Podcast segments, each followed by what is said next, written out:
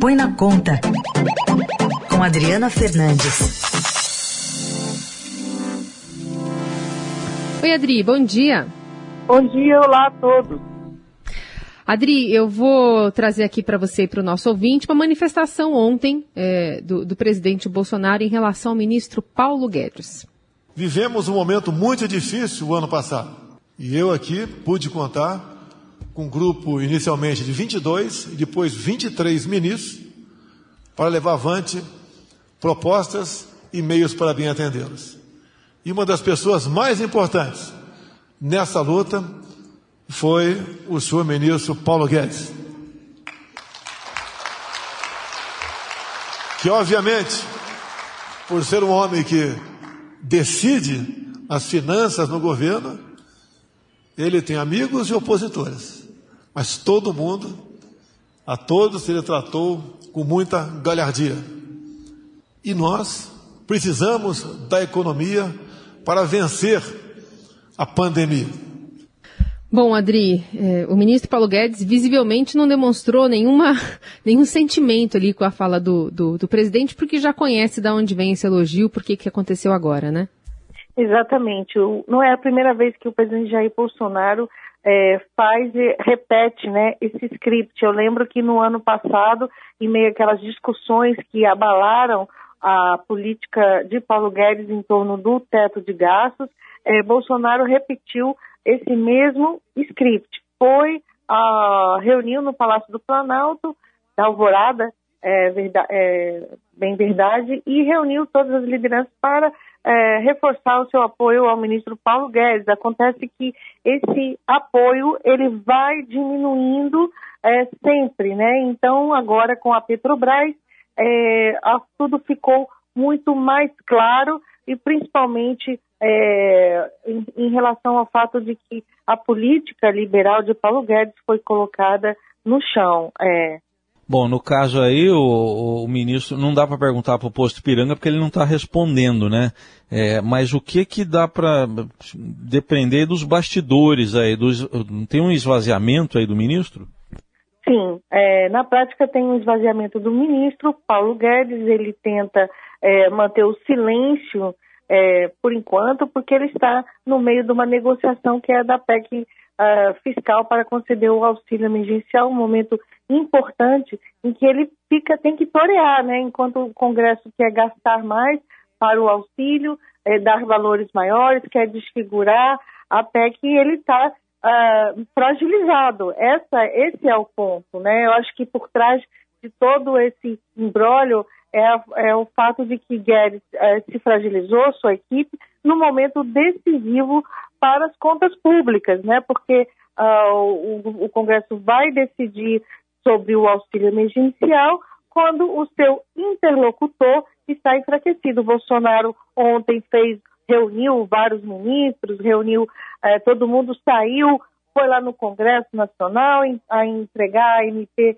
da privatização da Eletrobras, mas quem vai colar, é, Heisen, cola esse tipo de, de teatro né, que o Bolsonaro re, sempre repete quando está confrontado. Eu lembro que ele, ele levou um susto, né? Foi o impacto da, da, da decisão dele, da fala, da decisão é, de demitir, de trocar é, o presidente da Petrobras é, e também depois, durante o fim de semana, atacar a Eletrobras, né, que agora ele diz que, que vai apoiar a, a MP de privatização, é difícil alguém achar que isso cola.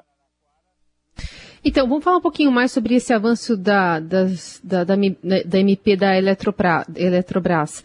Dá para entender como uma tentativa de reparar danos em relação à manifestação que ele fez em relação à Eletrobras e também à Petrobras? Sim, esse foi a, foi a estratégia né, é, do Palácio do Planalto, junto com o ministro Paulo Guedes, de reverter esse dano no mercado, né? Porque é, as perdas né, das duas empresas diante da, da ação é, de Bolsonaro, da fala dele, e da ação e da fala, foi estrondosa, né?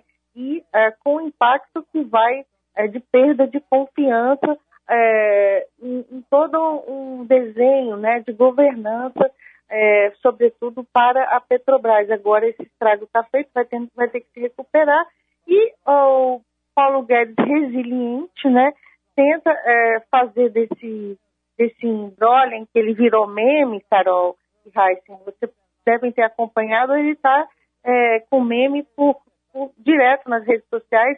O, mais, o que se espalhou mais é que ele vai ter que vestir a, uma farda militar para poder ser o ministro da Economia. Então, você vê a que ponto é, o ministro está aí na parede, tá, foi colocado na parede por conta do Bolsonaro. Então, ele costurou, junto com é, o, junto também com o apoio do ministro das Comunicações, Fábio Faria, essa saída aí, pelo menos para tirar a fotografia, né? Só que é, o estrago já foi feito. Agora, é, é, só para ficar claro que uma coisa que eu mesmo não entendi, é privatização ou é capitalização? O que, que vai acontecer efetivamente? Qual a proposta?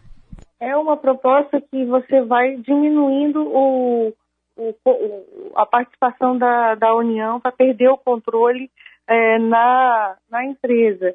E é privatização, sim. Você, tá, você não privatiza toda a empresa, você ainda fica com, com ações, mas você, a União perde o controle é, da, da, da, estatal. É isso, Raíssa, de forma mais simplificada.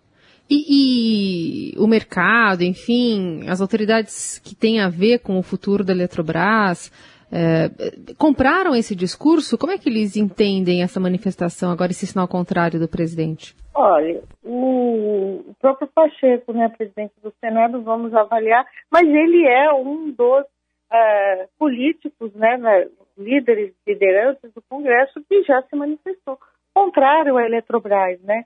Eu lembro que essa a empresa Eletrobras é um local de cargos, né, de cargos políticos, de negociação de cargos políticos em todo o Brasil. Então, é, é muito difícil, já foi provado, é, porque essa privatização está sendo é, construída há anos, né, e nunca avançou, já foi projeto, já foi é, outras tentativas, principalmente no governo Michel Temer, e não, não avança.